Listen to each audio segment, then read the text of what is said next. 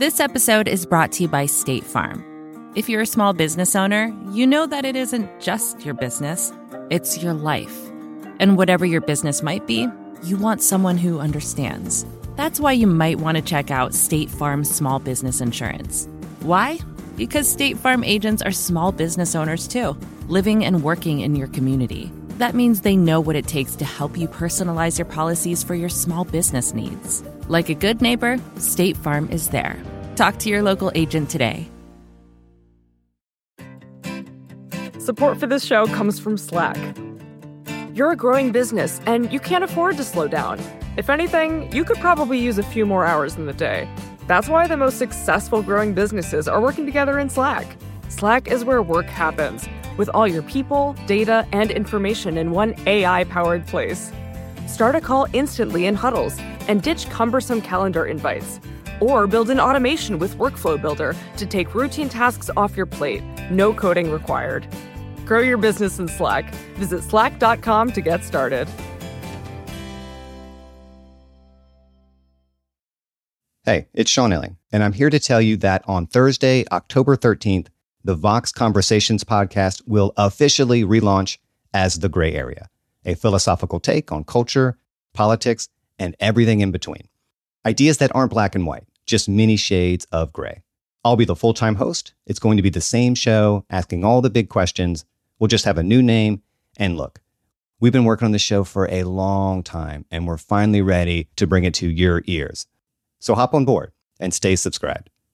Today, we're going to bring you an episode from our archives, a conversation from July 2021 between my colleague, Zack Beauchamp, and Columbia Law School professor Jamal Greene.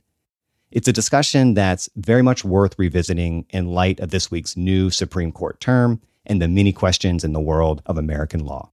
Here's Zack. Have we been thinking about rights the wrong way? This is Zack Beauchamp. I'm a senior correspondent at Vox, and I write about politics and ideology. This week, I'm your host for Vox Conversations.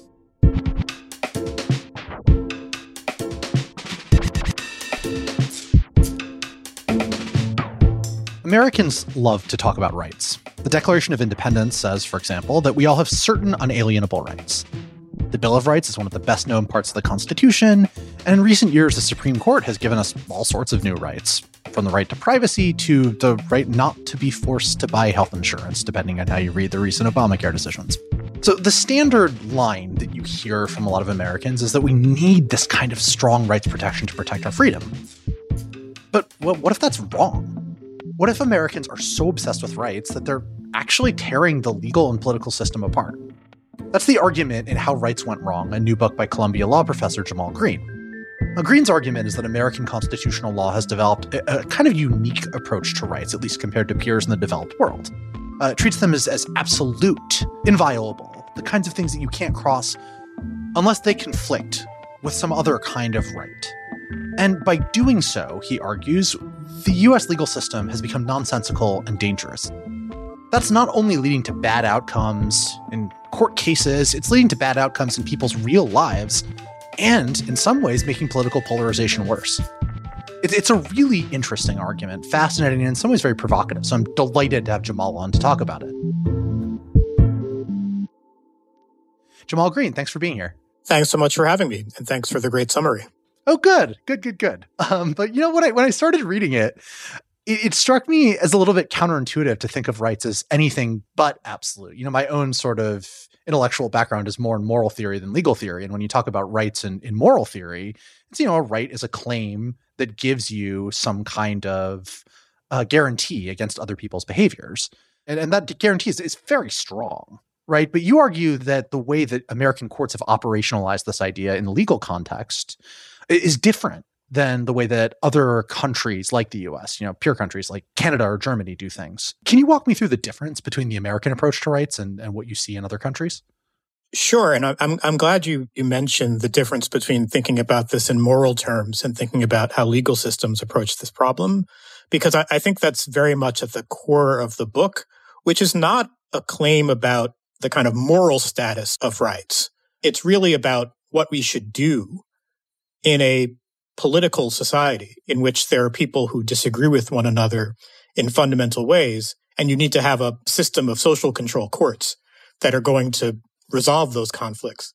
I actually think that courts shouldn't be really referring to moral theory when they figure out how to resolve those conflicts. They should be referring to actual facts. And so you ask what's the difference between how Americans tend to approach these problems and how they tend to be, be approached in, in other countries. And a, a big part of the difference is whether you think about rights conflicts as an opportunity to declare who has rights and who doesn't, which is what I think of as the American approach, versus thinking of rights conflicts as situations in which there are very often rights on, on all sides. There are really important interests on all sides. There might be private citizens who have different interests from one another. There might be a government that is passing a law or pursuing a policy that's supported by democratic citizens. So there are interests swirling all around conflicts that we call rights conflicts. And in a lot of other countries, and this is really the dominant approach, the kinds of questions that get asked are not who has rights and who doesn't, but what is the government trying to do here? How are they burdening people? How much are they burdening people? What kinds of alternatives are available to the government that might not necessarily burden people in the same way? These are basically factual questions about the context of the rights dispute rather than these kinds of existential questions of who's the rights holder and who isn't, which ends up being, as you say, describing the book, quite polarizing. So that's interesting, right? The difference here. It seems like the American approach certainly is is ideologically connected to the notion uh, that the legal theorist Ronald Dworkin calls rights as trumps, right? The idea that rights are are, are kind of side constraint that prevents governments from making policy or perhaps obligates them to take certain policies because people deserve those things and they deserve them relatively absolutely and you can't violate them absent some kind of truly compelling interest. But in other countries there's this doctrine I, I believe it's, it's called proportionality in legal theory that allows for more contextual judgments by judges rather than having to go try to dig up what somebody thought in the 18th century about what a gun was and whether or not it's the kind of gun that you should be allowed to own, to use an example that, that comes up in the book. Yeah, yes, that's right. I kind of think of it as the US thinks about rights conflicts on the front end, which is how do you define the right? Whereas proportionality, which is the legal term, involves thinking about rights conflicts on the back end, which is, well, how do we how do we actually resolve what the government is doing and who's being affected by it? And those are, are questions that rely on the facts and the context of a particular dispute.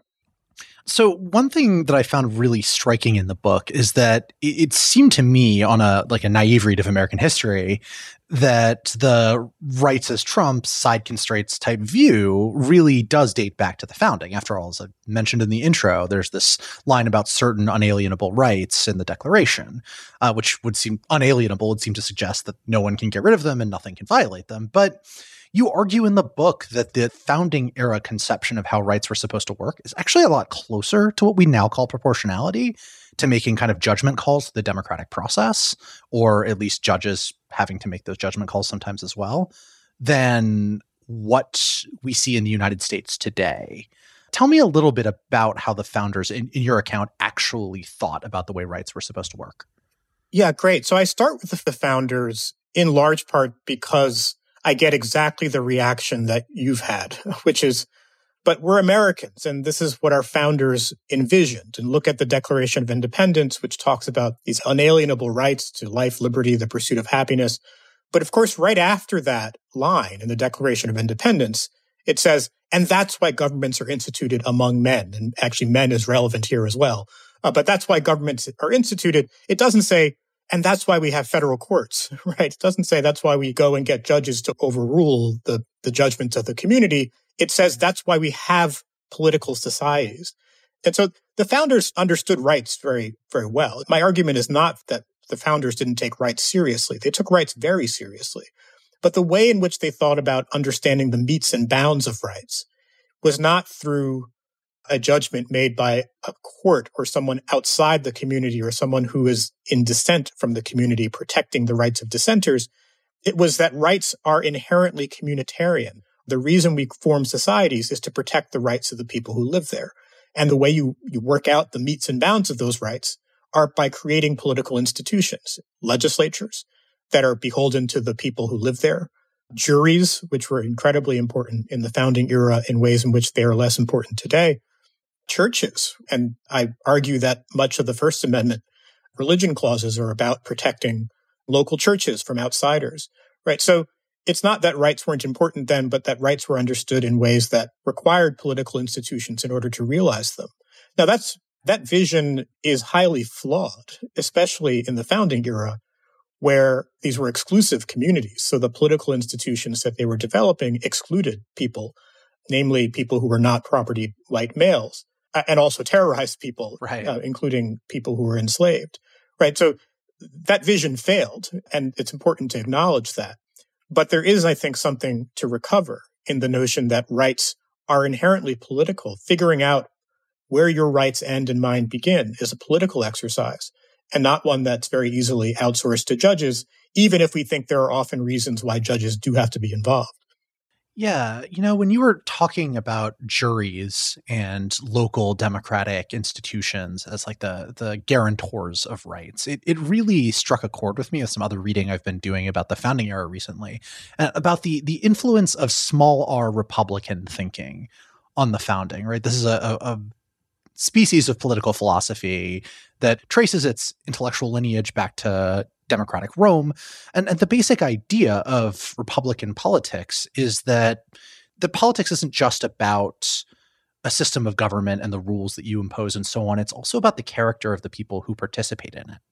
And so you have these engaged citizens who work really hard to you know volunteer in political life to vote to be on juries to to do the meat and the work of turning the abstract ideas of democracy into reality. And it's the virtue of these citizens in republican thinking that really determines how those institutions play out in practice. And that, that to me was really evident in the way that the founders thought and talk about rights in your book right? The the vision that you present because it's all about this local very, very interactive implementation of abstract ideas. At the same time, though, in addition to the criticisms that you just mounted, which I think are related, right? Like who gets included in this vision of an ideal deliberative citizen? It certainly wasn't women and black people at the time. definitely wasn't indigenous people either, right? It, there's also a problem of scale. You had the United States as it was in the 18th century when they were designing these institutions and then, you know, 100 years later, you have the United States as a rising industrial powerhouse. And you have a whole different set of questions and a much larger population and urbanization that make this kind of small scale deliberative democracy much, much, much, much harder to do in practice and certainly much harder to use as like the foundation for governing a country. So is that the kind of pressure that caused American thinking about rights to change? Or, or was it something else that led us more towards the kind of vision that you criticize us for having today?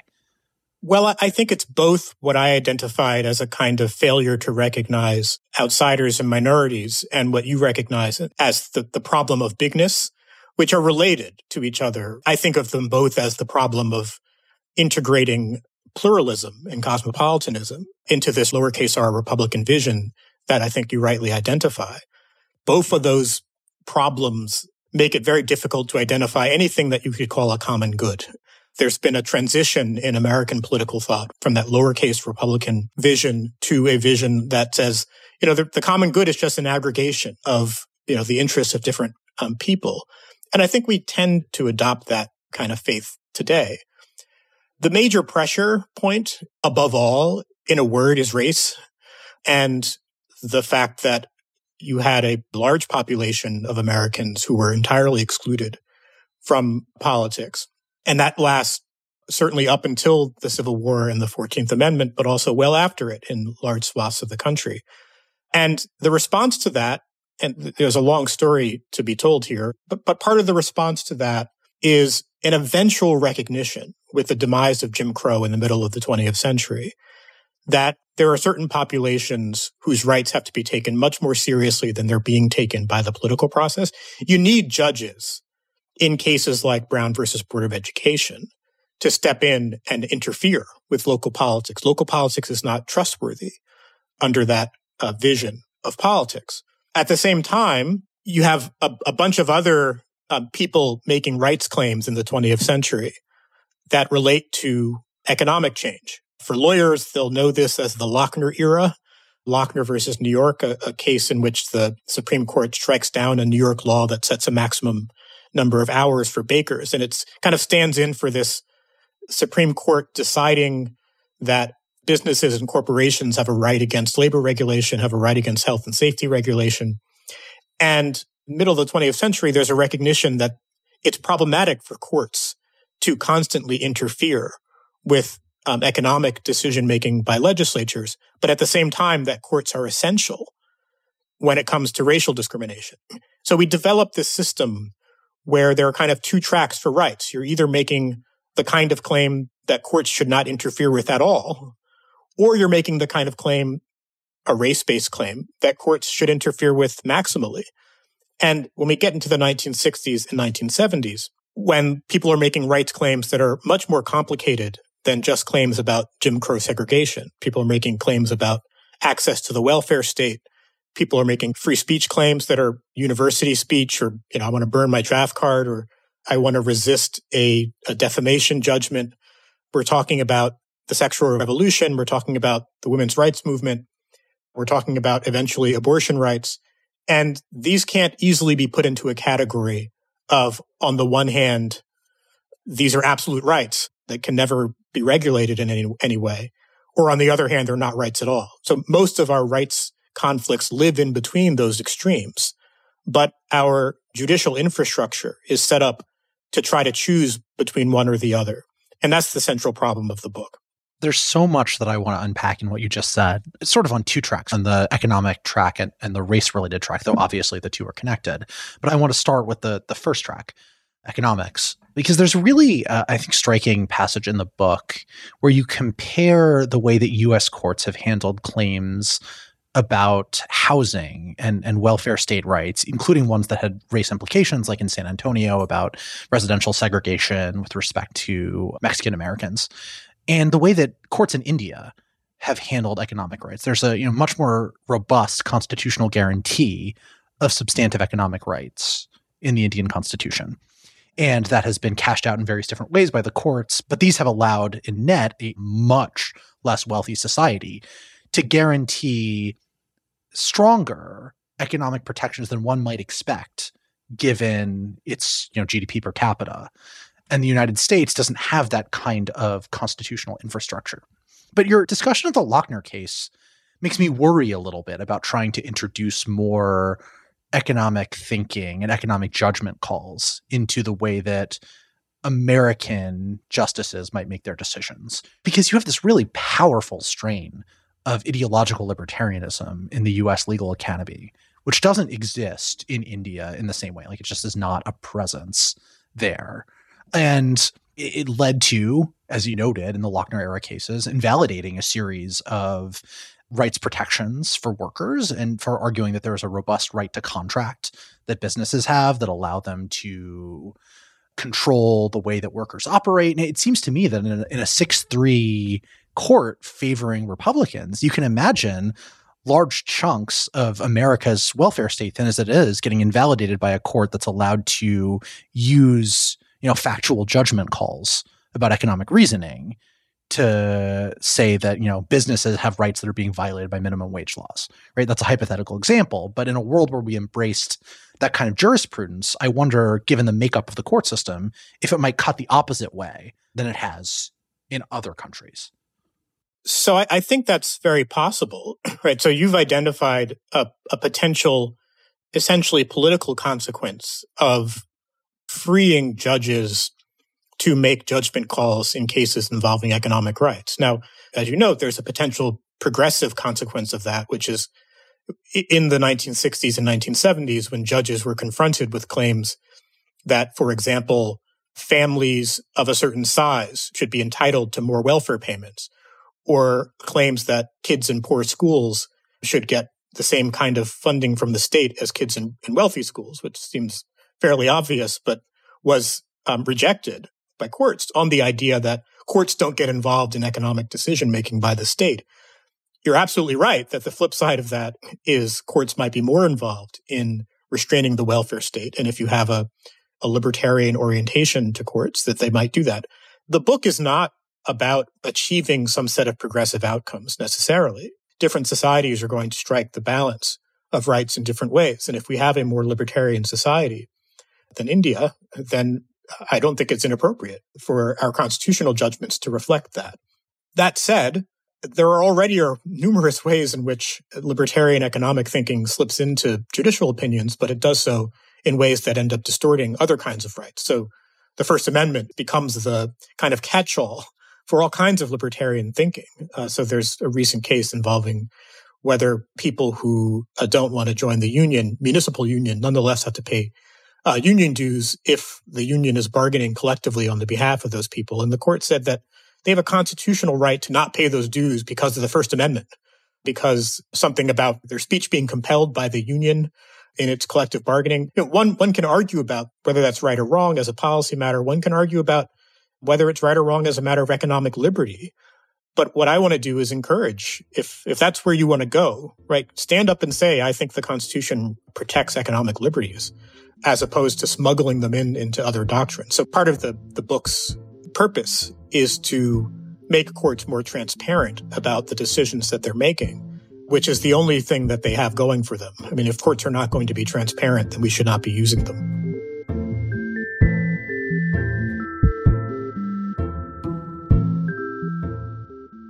Judges are human beings. They have biases, political leanings, and they make mistakes, like human beings do. Given all this, what role should the courts play in determining our rights? Zack will ask Jamal Greene what he thinks after a quick break.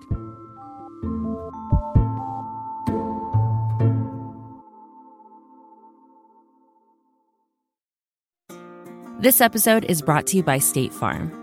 You've heard it before. Like a good neighbor, State Farm is there. But it's more than just a tagline because State Farm agents are small business owners themselves who live and work in your community. And if you're in the market for small business insurance, who better to work with than an agent who understands what it takes? State Farm agents can help you create a personalized insurance plan that fits your small business needs and budget. Talk to your local State Farm agent today about small business insurance. Like a good neighbor, State Farm is there. Support for the gray area comes from Burrow. Getting the right furniture for your place can be really annoying. At this point in my life, I've probably gone through maybe three sets of outdoor deck furniture, and it's a pain in the ass for a different reason every single time. It doesn't look like it did in the pictures, the assembly isn't what they said it was, or it's just not as advertised for whatever reason. Thankfully, Burrow is the furniture company that wants to make it all a little easier. Last year, Burrow introduced their outdoor line, and this spring they're adding to it with their Dunes line, offering new seating, dining, and lounger options designed for luxury, comfort, and durability. Burrow furniture is easy to put together and take apart, so you can move or store it as needed. And it ships straight to your door for free. Gray Area listeners can get 15% off their first order at burrow.com slash vox. That's burrow, B-U-R-R-O-W dot com slash vox for 15% off burrow.com slash vox.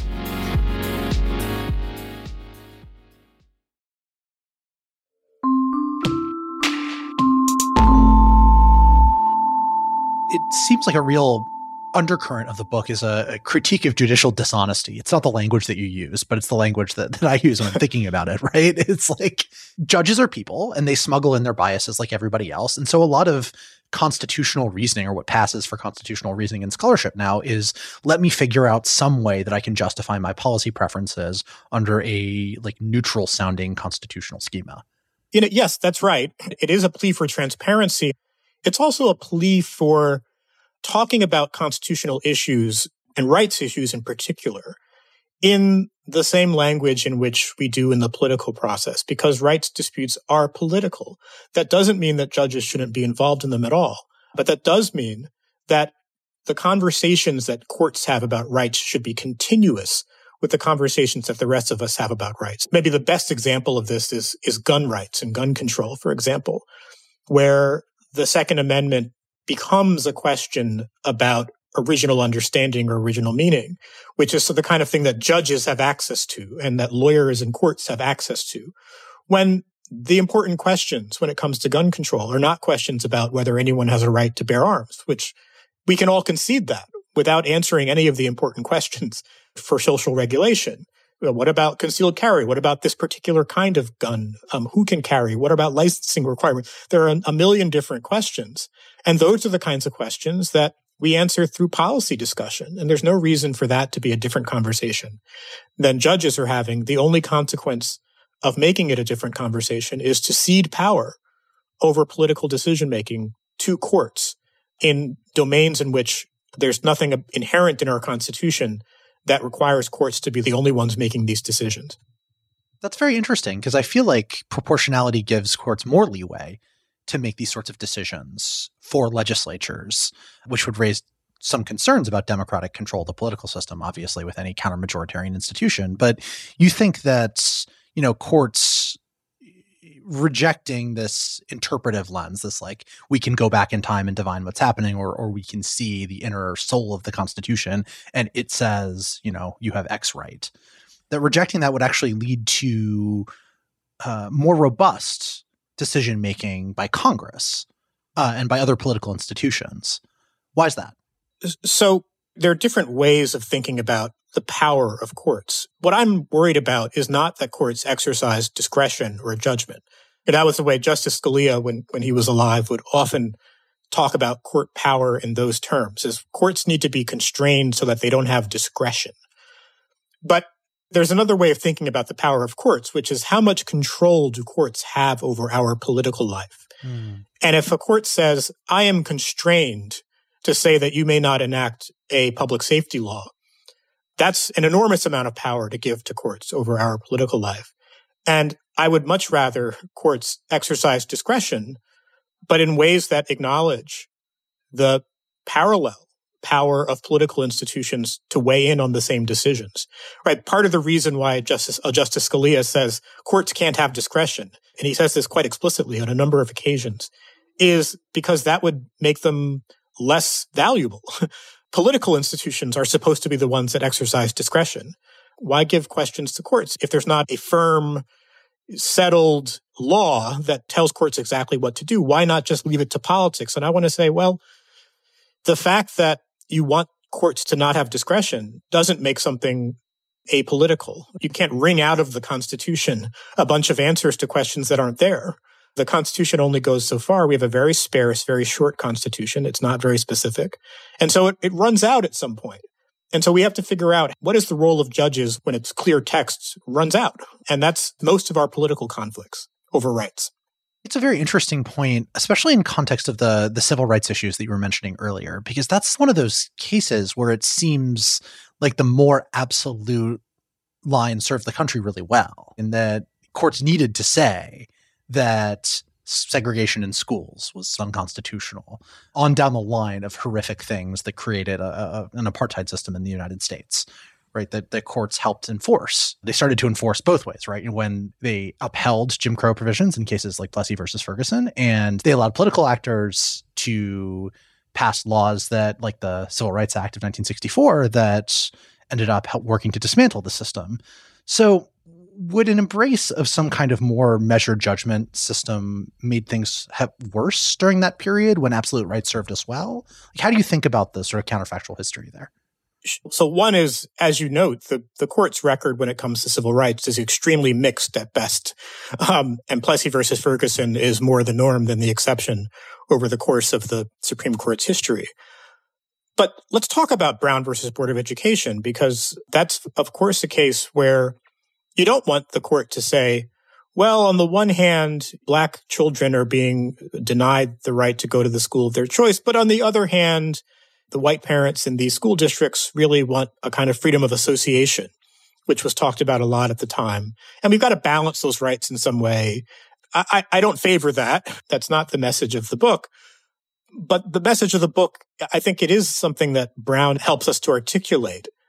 Because the problem in Brown versus Board of Education was not that there is a thing in the Constitution called the Equal Protection Clause. And the right way to understand the Equal Protection Clause is that it doesn't allow segregation. As Plessy versus Ferguson reflects, that's a seven to one decision. Uh, there were lots of dif- differences of opinion about whether the 14th Amendment allows segregation or not. The problem of Brown is that you had the majority of the population subordinating the minority of the population. The problem of Brown is a problem of racial terrorism. And so it's perfectly appropriate for courts to step in when legislatures are engaged in acts of subordination of classes of their citizens. And in Brown, they were doing so in quite transparent ways.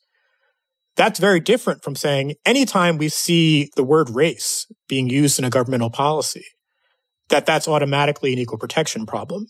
Um, that's how courts have understood affirmative action, for example. And so if we think about what's the difference between Brown versus Board of Education and a public schools affirmative action policy, well, yeah, they both involve racial discrimination, right? But one involves terrorism and the other doesn't. And so those are different cases. However you think affirmative action should, cases should come out, those are very different cases.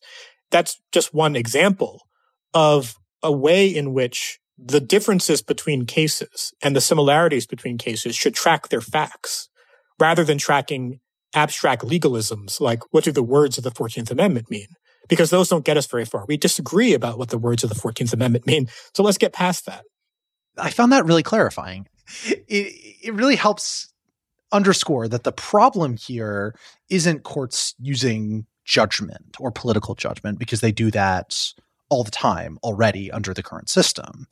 It's that not only like do they wrap it up in some kind of confusing interpretive language, but that thinking about things in this pure abstract interpretive lens rather than judges being honest with themselves about the ways in which they are making judgment calls causes them to make a series of, of bad judgments and misjudgments and errors and misapplications of this abstract theory to cases where a more nuanced textured approach would lead to uh, better outcomes.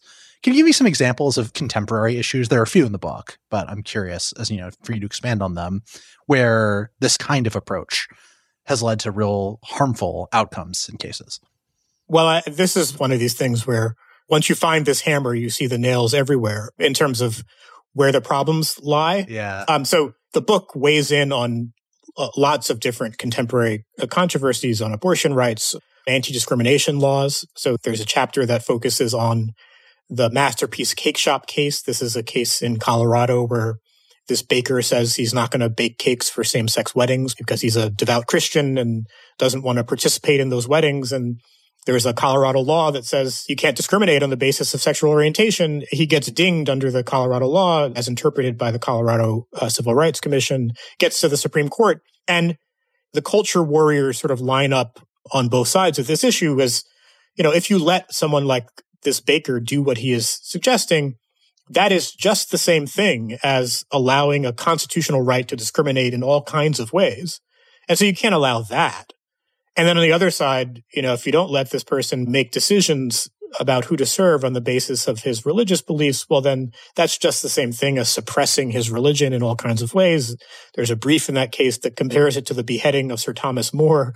And we all just kind of get into our corners. Um, this is a big theme of the book is that when we think about rights in these sort of abstract legalistic ways, in these binary ways, we end up aligning the modern conflicts with their worst possible analogs.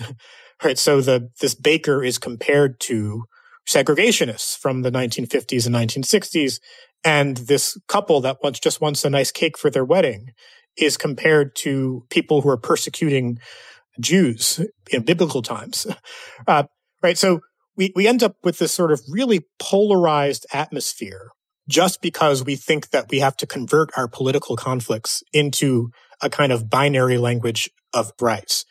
I could give lots of, of other examples. Uh, I'll, I'll just say one of the other major problems of this approach is that when you think of rights as being absolute or even close to absolute, it's going to get lead courts to be very skittish about declaring that there's a right in the first place. So that's where the kids in San Antonio, poor kids who can't get access to a decent education because they live in a poor neighborhood, the court says almost explicitly, we can't equalize everything. And so there must not be a right here. Or in the disability context, the court says, you know, because we can't define the category of disability in a way that allows us to not sort of equalize everyone, the people who are obese or people who are very short or people who have drug addiction. You know, if we can't define the category in a way that limits our discretion, then there must not be a right here.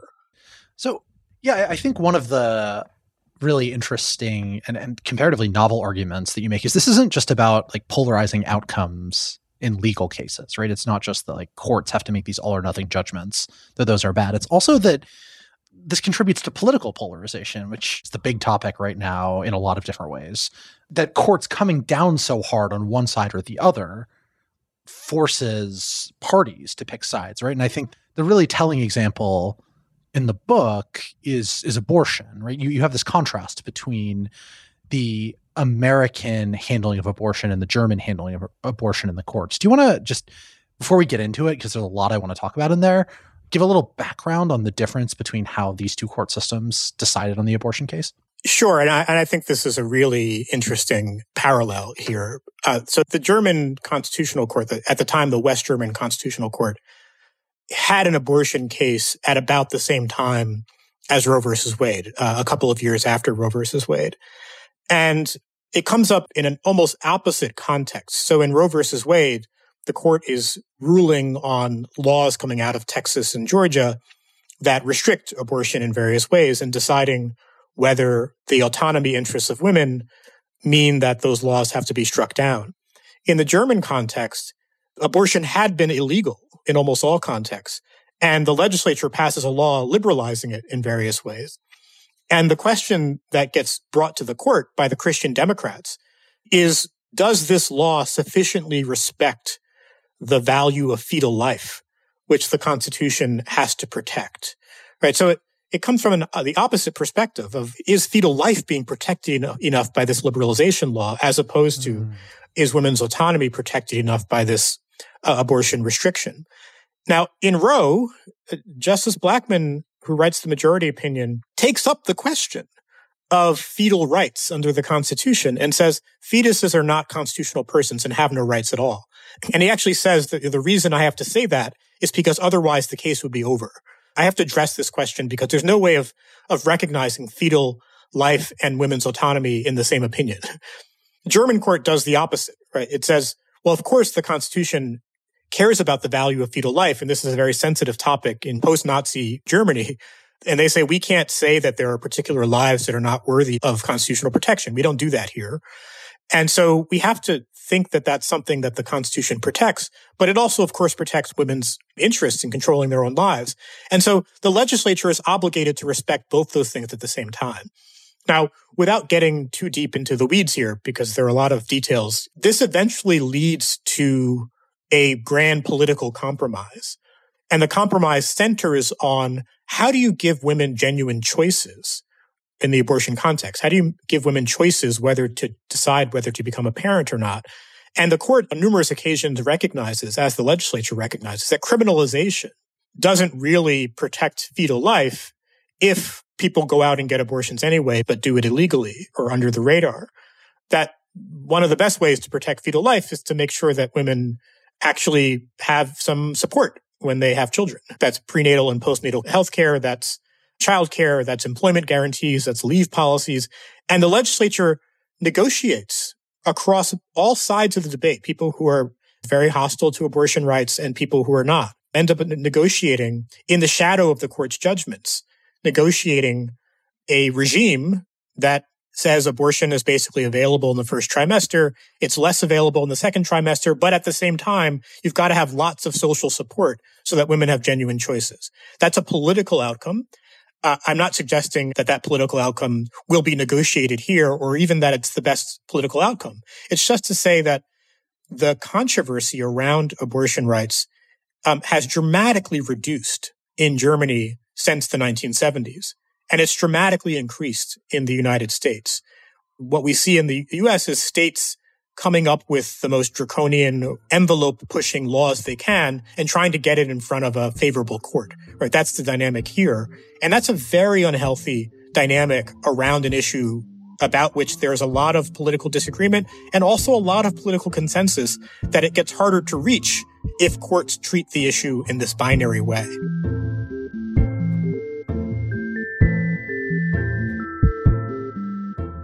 Coming up after one last short break. This conversation took place before the Dobbs decision struck down Roe v. Wade and radically changed the status of abortion in the U.S. But despite the different landscape in a post Roe America, it's still worth exploring. What if the US legal system had handled abortion the way that other countries did?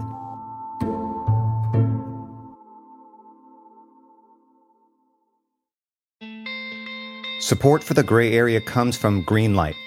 If you're a parent of teenagers, you might be starting conversations about money management and financial literacy. So often, the best way to learn is to do. But when it comes to money, there can be real consequences to learning the hard way. That's where Greenlight comes in. Greenlight is a debit card and money app made for families. Parents can send money to their kids and keep an eye on their spending and saving and kids and teens can build money confidence and lifelong financial skills. My kid is way too young to talk money with, thank God, but I have a colleague here at Vox that uses Greenlight with his boys, and he loves it. If you want to help your kids learn about money, consider Greenlight. It's a convenient way for parents to raise financially smart kids and for families to navigate this stuff together. Sign up for Greenlight today and get your first month free at greenlight.com slash gray area. That's greenlight.com slash gray area to try Greenlight for free. Greenlight.com slash gray area. Support for this podcast comes from Constant Contact. If you're a business owner, you already know that it's really, really hard to cut through the noise of everyday life. If you want to connect with your customers, you need to break through the noise you need Constant Contact. Constant Contact is a marketing platform that makes it easy to reach new audiences, grow your customer list, and connect over email, text, social media, and more. Whether you're a marketing guru or just learning the ropes, Constant Contact offers writing assistance tools and automation features that make it simple to say the right thing at the right time so get going and start growing your business today with a free trial at constantcontact.com. Just go to constantcontact.com right now. Constant Contact, helping the small stand tall. ConstantContact.com.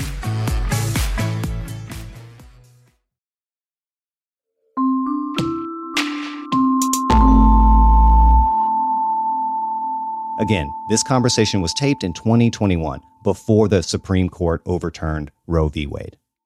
You know, it's a really interesting counterfactual. What if we had done abortion in the US the way that Germany did? But one other interesting point of comparison that kept running through my mind when I was thinking about this treatment is the way that Canada handled the issue. I sort of foreground tipped my hand on this early on because um, I've got family there. But, you know, in 1988, this, the Canadian Supreme Court ruled that all abortions were legal and that it was on, on a matter of fundamental rights for women, right? It's, I believe, the most sweeping protection of abortion rights anywhere in, in the developed world.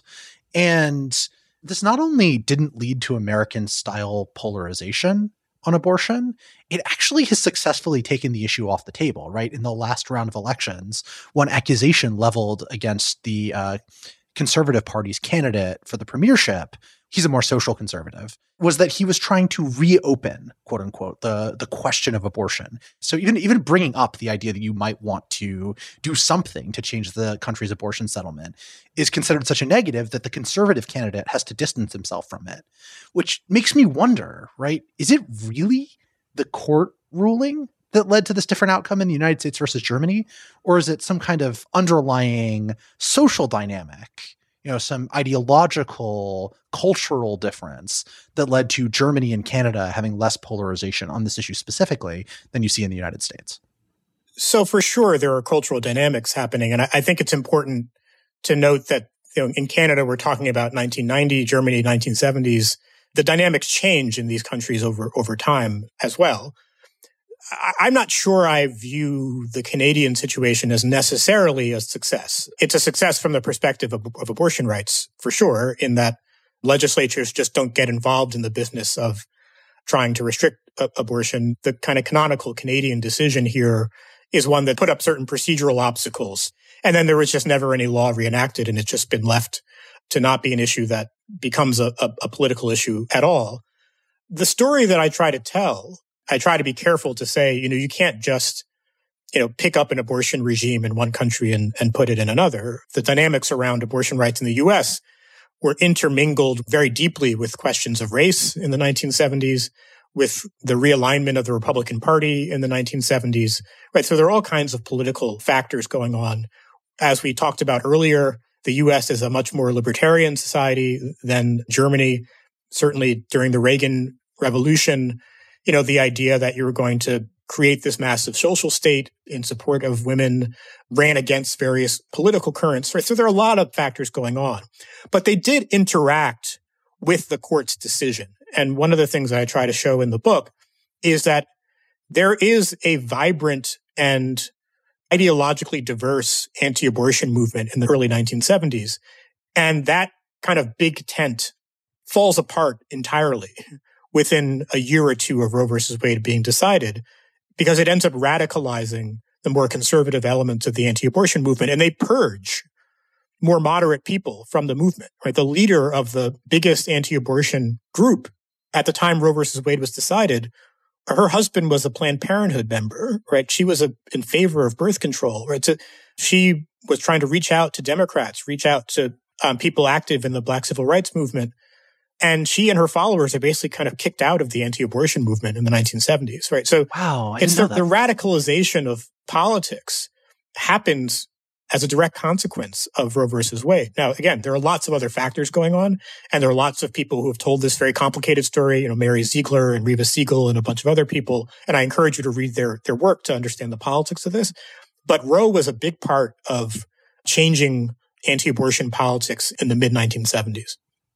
It's really interesting, right? Whatever international comparisons one wants to make, the very contingent and specific nature of the American political dynamics surrounding abortion led to a different kind of discourse when the right was absolutely entrenched in the way it was by Roe versus Wade, throwing it into the situation where, as you said earlier, right, trying to get the law changed requires legislatures to play this this game of chicken with the courts, which I know for a fact makes abortion rights defenders feel threatened and abortion opponents don't feel like there's any kind of middle ground anymore in the way that you were describing it a second ago, in part because of these historical processes, right? The purging of people who had this different view. So you're not proposing a like monocausal kind of model where it's if we had just done this one thing with the courts, maybe things would have been different. It's that there were a lot of complicated things at work, and Roe versus Wade played an important role in pushing those undercurrents in one direction rather than getting us to a point where we could have had something, some kind of settlement that would have reduced partisan tensions around abortion, which arguably are a root cause of, of a lot of other different cascading partisan polarization, like the increasing identification of religious conservative Christians with the Republican Party. Yes, I think that's exactly right. And I think at the most thin level, what I would say is that it is not inevitable that this particular polarizing conflict cannot be resolved in any way. You know, we don't have political compromise around abortion rights at all. It just doesn't exist in the US. We have people who win and people who lose, but we don't have compromise or negotiation around it, even though most Americans are between the extremes of the parties on this issue. And if you look around the world, you know, there are certainly are lots of places where uh, abortion rights are highly controversial. But in most places, in large swaths of the world, those rights are not actually uh, particularly controversial in much of Asia and much of Europe, for example, uh, and in Canada, as you mentioned. So, if you think there's a better way for American courts to think about the way in which they operate and the sort of very foundations of how jurisprudence should work, what would it look like for the American system to be more like these international systems that you aspire to? Like, how would we have to start changing? Or is it the kind of thing that one can change in any feasible sense?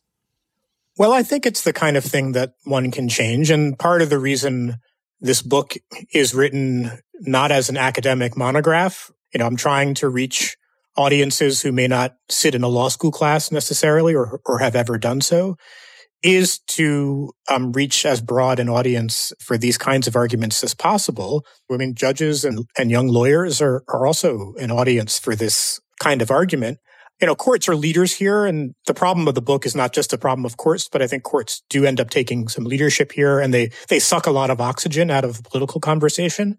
Mm. You know, there are little things, I mentioned the Second Amendment and the 2008 decision in which the Supreme Court says that there is, under the Second Amendment, an individual right to bear arms. When there are legal conversations around that case, they're often about originalism and the founders, and Justice Scalia has a whole um, riff on how the founding era understood gun rights, and Justice Stevens has a long dissenting opinion where he disputes a bunch of the points that Justice Scalia makes. But there's a kind of forgotten other dissenting opinion by Justice Breyer, um, who is the person on the court who has been closest to the ideas of the book in his judicial career, where he says, you know, yeah, yeah, yeah, I'll join Justice Stevens's, you know, dissenting opinion saying I don't really think that there was an individual right to bear arms um, at the founding. But what I'm really concerned with is what kinds of laws can we actually pass, even if there is an individual right to bear arms? And he, he makes the point that in the, in the 18th century, there were lots of regulation of guns, even though there was a Second Amendment and even though individual states had rights to bear arms as well, they nonetheless thought it was okay to regulate ammunition. It was okay to regulate who could bear arms and under what circumstances. There were lots of gun regulations. And so he was trying to say, look, this is really a question of how far is the government going? Is it respecting people's rights? Are there alternatives to what the government is doing that could get it to about the same place, but that wouldn't be as detrimental to people's individual rights? Those are the kinds of questions he wants to ask. And those are the kinds of questions that I encourage us all to ask when we get to disputes about rights. Questions about why are we here? Are there ways of satisfying everyone or getting close to it without having to decide that one of us has rights and the other one doesn't? Because if I tell you that you don't have rights, the stakes of that dispute become very, very high. What's interesting to me about that answer is it suggests that the seeds of a system that takes proportionality more seriously or that makes these kind of more judgment oriented rulings already exist in the American legal system right? It's not a kind of binary between ours and, and foreign systems.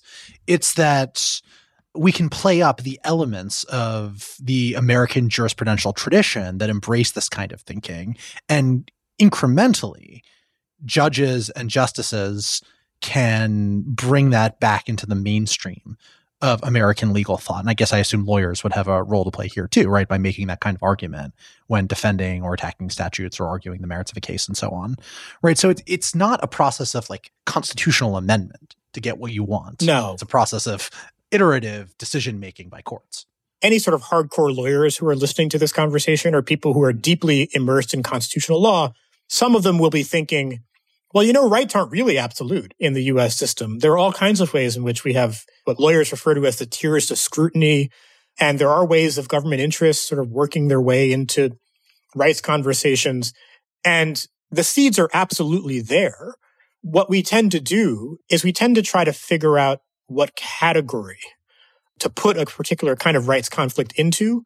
We put conflicts into boxes and boxes have firm edges and those edges end up distorting the underlying conflict. It's a different frame of mind that I'm trying to encourage, which I, again, I think has some consequences for how we approach each other as Americans when it comes to rights disputes. So in a dispute about religious accommodation, there often are ways in which you can accommodate religion and also at the same time make sure that no one is being denied a service, right? If that's true, we should go for that, right? Instead of trying to decide if there's a right to religious, you know, exception or, or not.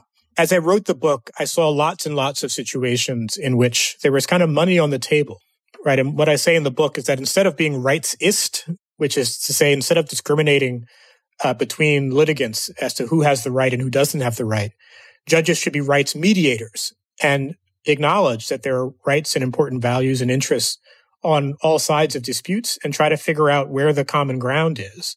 And that even though that feels like the kind of thing that happens in politics, that should also be the kind of thing that happens in constitutional judging, that judges set the boundaries for politics and then allow politics to proceed.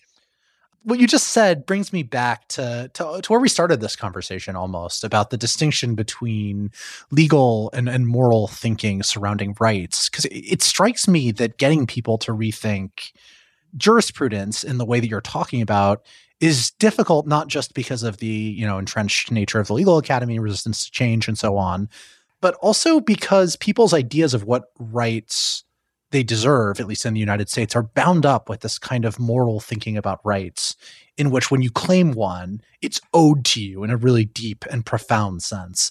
And that our political system really needs to deliver on that kind of promise. And so rights in the legal sense should correspond or relate to these more abstract, unalienable rights, as the Declaration lays out.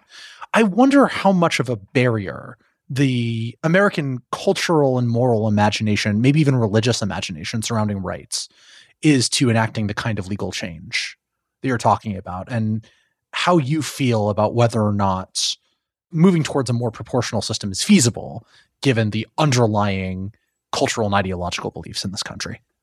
So I, will just say I don't know if it's feasible. I mean, I, I, think that the current that you identify is very strong. I, I don't think it's one that we've always had. This way of thinking about rights as these deep moral entitlements is pretty recent. 1960s, 1970s is where I would date it. And it relates in complicated ways to our history with race. Uh, it's not the founders, right? So you're not doing James Madison's bidding here. This is really last 50 or 60 years. So to try to, to denaturalize that as much as possible.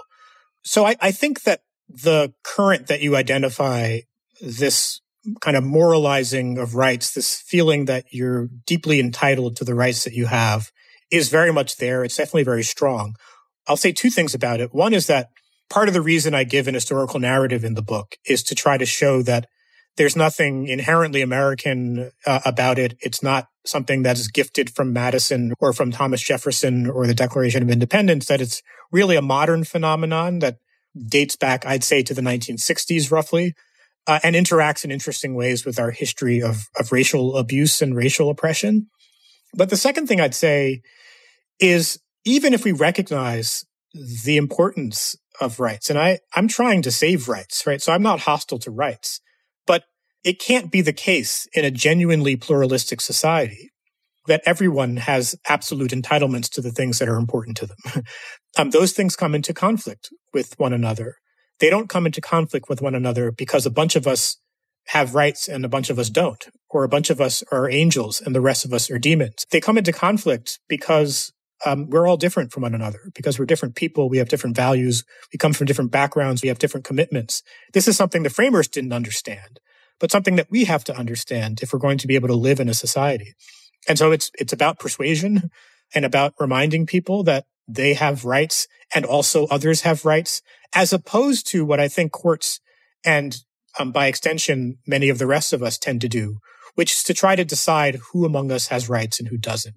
And that I think can't get anywhere in a genuinely pluralistic society. That's a great place for us to leave this conversation. Jamal Greene, I want to thank you so much for talking with me. The book is How Rights Went Wrong. And if you're interested, I'd really encourage reading it. It's a great tour in accessible language through a, a very complicated and important series of issues surrounding legal rights and their history in the courts in the United States. Jamal, really, thank you so much for a lovely conversation. Thank you. I enjoyed it.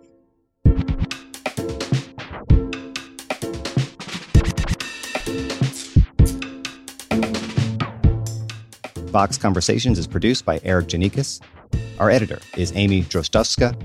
Our theme music was dreamed up by the mysterious Breakmaster Cylinder, and A.M. Hall is our deputy editorial director. Our show is off on Monday for Indigenous Peoples Day. We will be back on Thursday, but things will be a little different. This marks our final sign off as Vox Conversations. We're going to keep bringing you more great conversations hosted by me twice a week on Mondays and Thursdays, but we'll be doing so under a different name. Stay tuned for the gray area. We're exploring big ideas and asking questions that don't have simple answers. I'll be talking with some thinkers who I think you'll be pretty excited about.